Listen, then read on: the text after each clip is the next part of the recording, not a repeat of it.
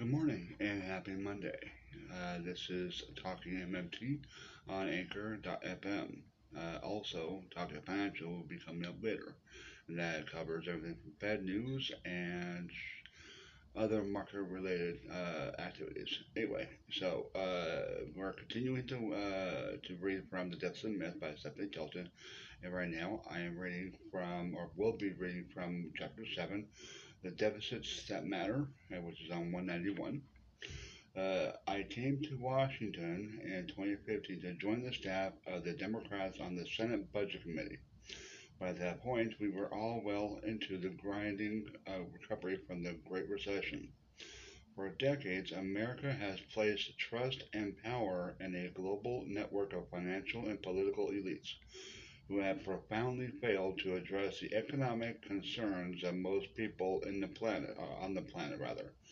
The economic meltdown presented a brief opportunity to rethink our priorities. President Obama had been elected in the immediate aftermath of the crisis with mandate with a mandate for a change and solid majorities in both chambers of Congress. But by the time I arrived, Republicans had taken control of both the House and the Senate, and the status quo of senseless prudence and caution around deficit spending, at least for social programs, had returned with a vengeance. The Democrats were in the minority, which led the Republicans to call the shot, shots and set the agenda. The that left us playing defensive that uh, that left uh, that left us playing defensive. As I sat through meetings and helped prepare talking points, I imagined the possibilities of being a majority, it being in the majority, because be, sorry, focusing the agenda on the mirage challenges facing the American people and writing a budget that would help millions lead more secure, productive, and happier lives. But with Democrats in minority, I had little power to do much of anything. And in truth, it may not have mattered much. For all the rancor, rancor between the parties, everyone was pretty much on the same page when it, when it came down to federal government's uh, government gets the money it spends into the economy. Democrats and Republicans alike uh, looked at the federal budget the way they looked at their own household budget, through the lens of currency users rather than currency issuer. The two sides broadly agreed that the nation faced a looming fiscal crisis and simply traded barbs over the root cause of the problem. Democrats focused on tax cuts and costly wars, while Republicans blamed out overspending on programs like Social Security, Medicare, and Medicaid even if we'd be in power, I suspect Democrats would have bowed to the deficit myth with Senator Sanders at the helm. The focus would have veered toward the Robin Hood approach, taxing the rich or cutting defense to pay for more generous spending elsewhere. But given the political realities, avoiding any increase in the deficit likely would have remained a top priority. Here I was in the halls of power and chief economic, economist, rather, for the Democrats, where I should have been able to make the insights of MT heard. Instead, I doubled whether I doubted whether my idea, my ideas could make any impact at all. I could bear the, I couldn't bear the thought that I had taken a leave of absence from my teaching job moved away with, from my friends and family and, t- and taken up residence in Washington, D.C., only to be surrounded by people who spend most of their time worrying about the budget deficit. I spent, most, I, I spent much of my own time drowning in frustration. Then it struck me. A deficit is merely a gap between what we have and what we need. Merriam-Webster's Collegiate uh, Dictionary literally defines a deficit as a deficiency in the amount of or quality or a lack or impairment in an ability to or function of a functional capacity. Our government's fiscal deficit wasn't cause for concern, but America faced either deficits that mattered uh, enormously, uh, deficits in good jobs and access to health care and uh, quality and infrastructure in a clean environment, in a sustainable climate, and more. If the Senate, if the Senate uh, senators on the Budget Committee wanted to talk about deficits so much, why not talk about those deficits instead? As long, uh, sorry, uh, as luck would have it, the director of the Congressional Budget, or CBO, Doug uh, Elmendorf, uh, at the time was scheduled to make an appearance before the budget before the Senate Budget Committee. It was a routine thing, and I knew just what to expect. Elmendorf would arrive in a button-up shirt, wearing spectacles, uh, and carrying a copy of the CBO's latest long-term budget outlook. He would start by walking the committee through the report's major findings, calling attention to projected budget shortfalls and warning of the of potential risk of a debt crisis if the government failed to get its fiscal house in order. Then the various senators would take turns grandstanding or arguing about whether we needed to cut spending or raise taxes to the, fix the deficit problem. I couldn't bear the thought of sitting through such an pointless exercise, so I hatched to plan. My boss was a ranking member of the committee, and it was customary for him to offer prepared remarks immediately following the chairman's opening statement. The staff had been asked to draft those remarks. I decided that this was my entire point, uh, my entry point, excuse me, my one chance to force an entirely new conversation. I proposed to the staff that we ignore the fiscal deficit completely and talk instead about the deficits that really matter. Fortunately, Senator Sanders listened to and cared deeply about the ordinary people. He looked at the federal budget the way I did, as a moral document and an impression expression of national priority. We both believed that rather than a na- nation of rugged and atomized, yeah, rugged and atomized individuals, Americans shared an inter- interconnected destiny. That we all rise uh, or fall together as a people. With that spirit as our shared foundation, Bernie, his, uh, his staff, and I agreed to recraft his opinion, his open remarks, instead of discussing yet again how to bring down projected fiscal deficit. We would, we should speak to our to our other deficits and infrastructure, jobs, education, health, and so on. It fell to Bernie himself to sell this shift in focus that he delivered. After hearing a headline in the Hill, the industry publication for uh, Congress declared Bernie Sanders flips the script with deficit with deficits plan. The deficits that we identify are the ones that affect affect or uh, ordinary people the most, and they have been ignored for far too long. They are what lie at the core of any decent society. Our national infrastructure is crumbling. The cost of college education is increasingly out of reach, and 45 million Americans are saddled with more than 1.6 trillion in student loan debt. Income and wealth inequality are near record highs. Average workers have seen their wage, uh, real wage increase by just 3% since the 70s. Nearly one in four Americans say they will never be able to afford to retire. Our healthcare system is inadequate to say the least. With, eight, with 87 million people uninsured or underinsured, flipping the script is as necessary now as it was then.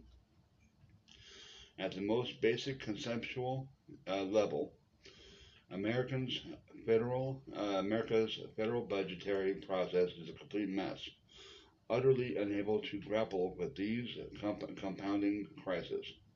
It's a process that assumes the government is a cash constraint rather than a currency issuer. By its very nature, it blinds it blinds its participants to any ultimate goal other than balanced fiscal budgets over the long run.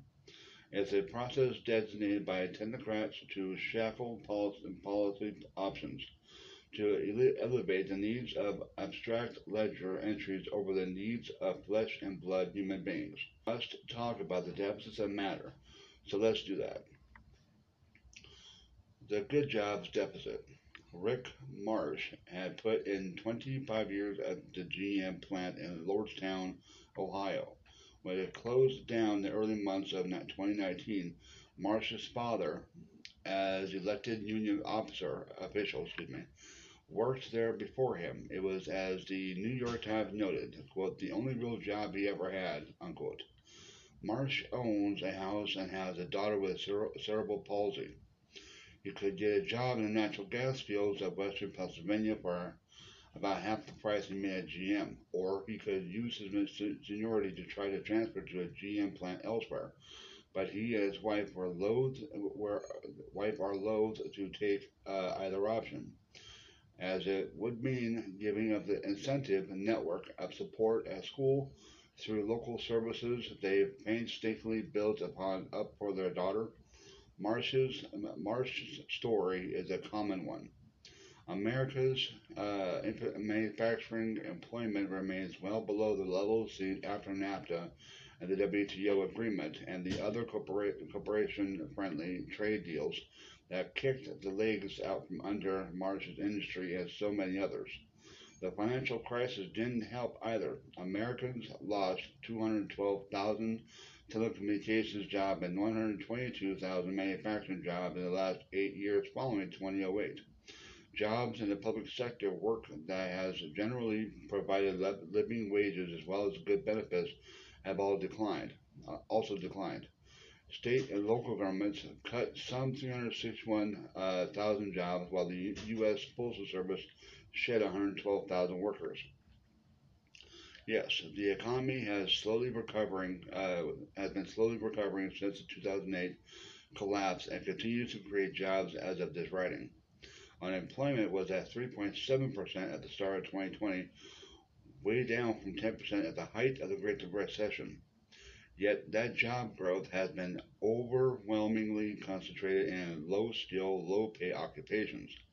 That's why millions of people are trying to cobble together enough income to survive by working two or three jobs.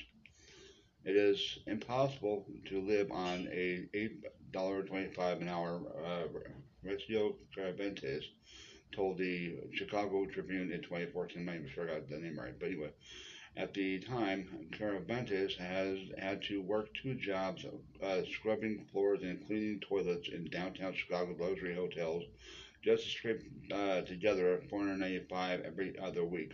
His rent was $500 a month. She had to create. Oh, I'm sorry, the female.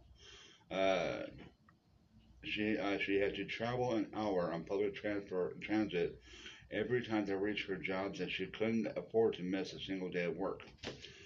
Cara Ventes told the, uh, the, told the Tribune that she thought she was a good worker, uh, her pay would increase. I was wrong, she said. Meanwhile, 8.25 an hour remains the minimum wage in Illinois. The federal wage is a mere 7.25 an hour.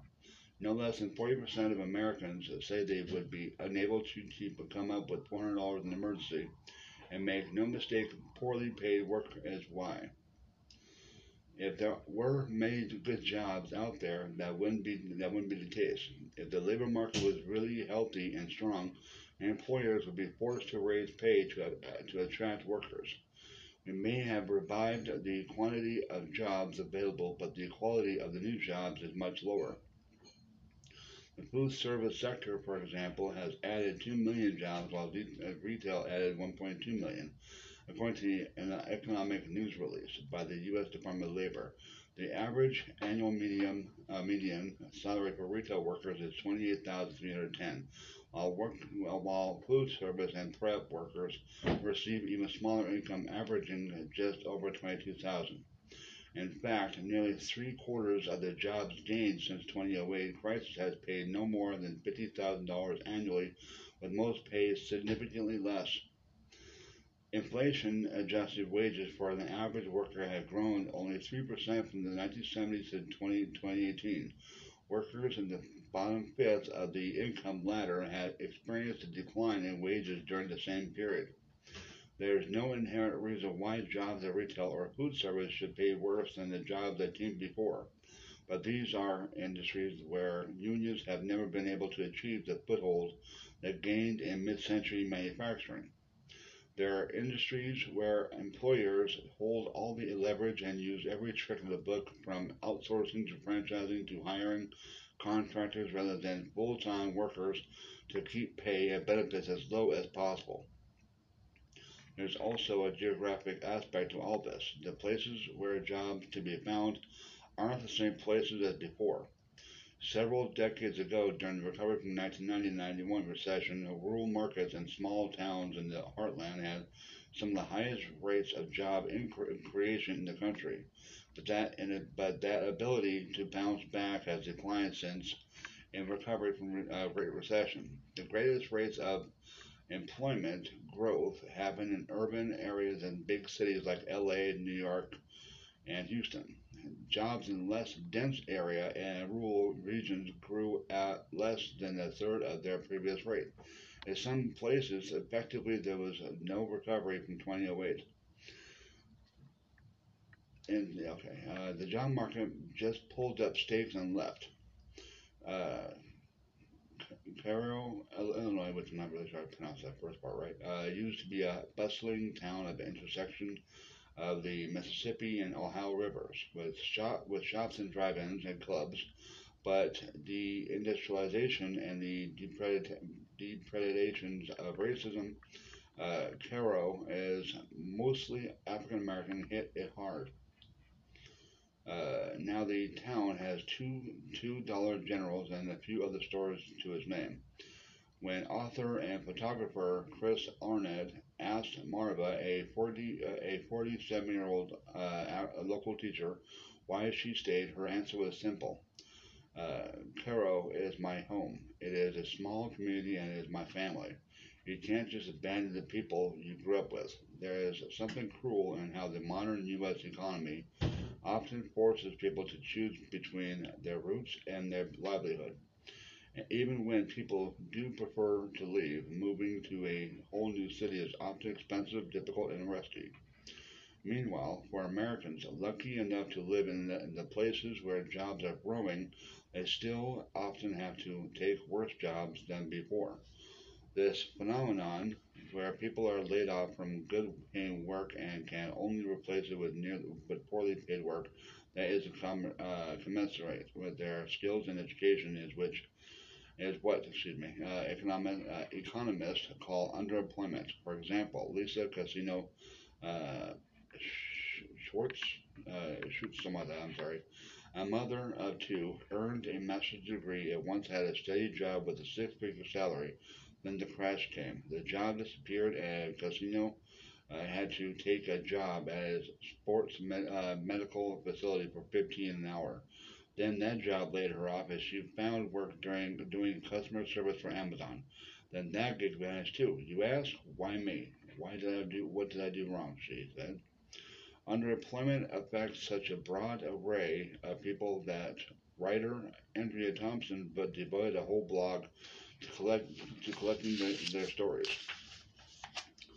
and even st- uh, includes Thomas's own six six four year old grandmother, 64 year old grandmother, excuse me, a cook all her life. Thomas's Thompson's grandmother uh, faced a string, string of medical surgeries. Is now an underpaid lunch lady at the local high school. Recently diagnosed with diabetes, she can't afford the health care costs associated with her condition. This rampant sense, uh, sense that everyone is disposable affects Americans in all sorts of ways beyond, beyond employment and pay. In a 2018 survey by the American Psychiatric Association, two thirds said they were they worry about meeting their expenses. the only comparable concerns were for their personal health and the safety of their families, both of which are affected by financial status.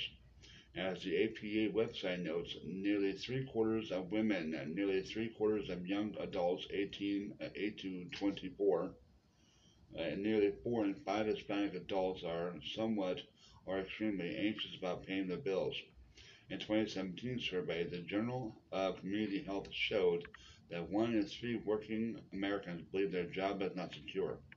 The experience of that vulnerability is correlated with significantly higher chances of obesity, poor sleep, uh, smoking, uh, lost work days, and worsening health in general. Economists Susan Case and Angus Deaton studied the steep rise in mortality among middle-aged white Americans since 1999 and found the big cause were suicide, drugs, and alcoholism, the so-called deaths of despair. These deaths were driven primarily by economic anxiety. Workers in the United States aren't the only ones facing these challenges. David N. F. Bell and David G. Blanchflower found that in the aftermath of the 2008 financial crisis, underemployment pulled down wages in most of the 25 European countries they studied. But America, American workers have an even harder hill to climb than their European peers. Unemployment, or sorry, employment in the U.S. compares unfavorably to the many uh, European countries. Moreover, the U.S. is the only developed country that doesn't require its employers to offer paid maternity leave. In fact, it's the only one that doesn't require employers to offer paid leave of any sort. Some American employers step up on their own, of course, but as a as a group, uh, U.S. workers get little more than one fourth of vacation time of workers in Britain, France, or Spain. Uh, let's see, there. There has been much talk of well-paid manufacturing jobs moving abroad and the impact that that's had on the American dream. In the industrial Midwest, Trump eked out a win in 20, 2016, promising a return to greatness at a time when it was possible to hold down manufacturing job, a manufacturing job, and live a stable and re- rewarding life. My guess is that what people really long for are the days when a single breadwinner could support a family, buy a home, put two cars in the garage, and send the kids to college, take the family on vacation once a week, and once a year, once a week, once a year, and retire with a decent pension. It comes out as bring back manufacturing jobs, or bring back manufacturing jobs, or make America great again. But it's really about replacing the lost sense of job security and what a middle income job was once to be to provide. Ultimately, the good jobs deficit comes down to the way money uh, flows through the economy. Right now, those flows grant good pay and good and great benefits to a small portion of fortunate Americans, and me and meager pay little to no benefits to a greater many more. But money, as MMT notes, is the one resource the government can't run out of. There's no reason every job, all the way down to retail clerk or fast food worker or janitor in a luxury Chicago hotel, can't be a good job. With, dignified pay, hours, and security and benefits. The next chapter will explain how MMT proposals to create a proposal to create a federal job guarantee can set a minimum standard for all employers to meet with a livable wage and benefits package for anyone who wants it. MMT also offers other tools to tackle the problems of paid leave and vacation time so that our quality of life can improve and with it our health and our sense of well-being. These ideas can deliver true full employment, lifting incomes for those at the bottom and spreading the benefits up to the income ladder effectively eliminating Americans' deficit of good paying jobs. As we transfer our economy from, for a greener, safer, and more secure future, we can give Americans the quality of work they deserve. That'll do it for today as far as talking MMT. Uh, later on, I'll be coming back with the end of the day um, fiscal uh, Fed uh, numbers and and uh, top stories and stuff of that nature, and also see if they have uh, redeemed any more um, uh, treasuries, whether it be going back into the banks uh, through repo or other things. I'll, I'll be reading the whole thing uh, out loud to you guys. So subscribe for one for for 99 cents a month, and also go to my YouTube channel later on when I do a live uh, in regards to news, uh, leftist side of the realm, or political spectrum anyway. Thanks for listening. I hope you guys had a great weekend, or at least a very decent one. Um, wear those masks if you if you still want to. I'm not gonna say one way or the other as far as uh, vaccinations. I myself, I will not be doing that, but that's just my point of view. So there you go. I don't hate others who do. So there you go. Anyway, thanks for listening, and peace out for now, and I'll talk to you later on.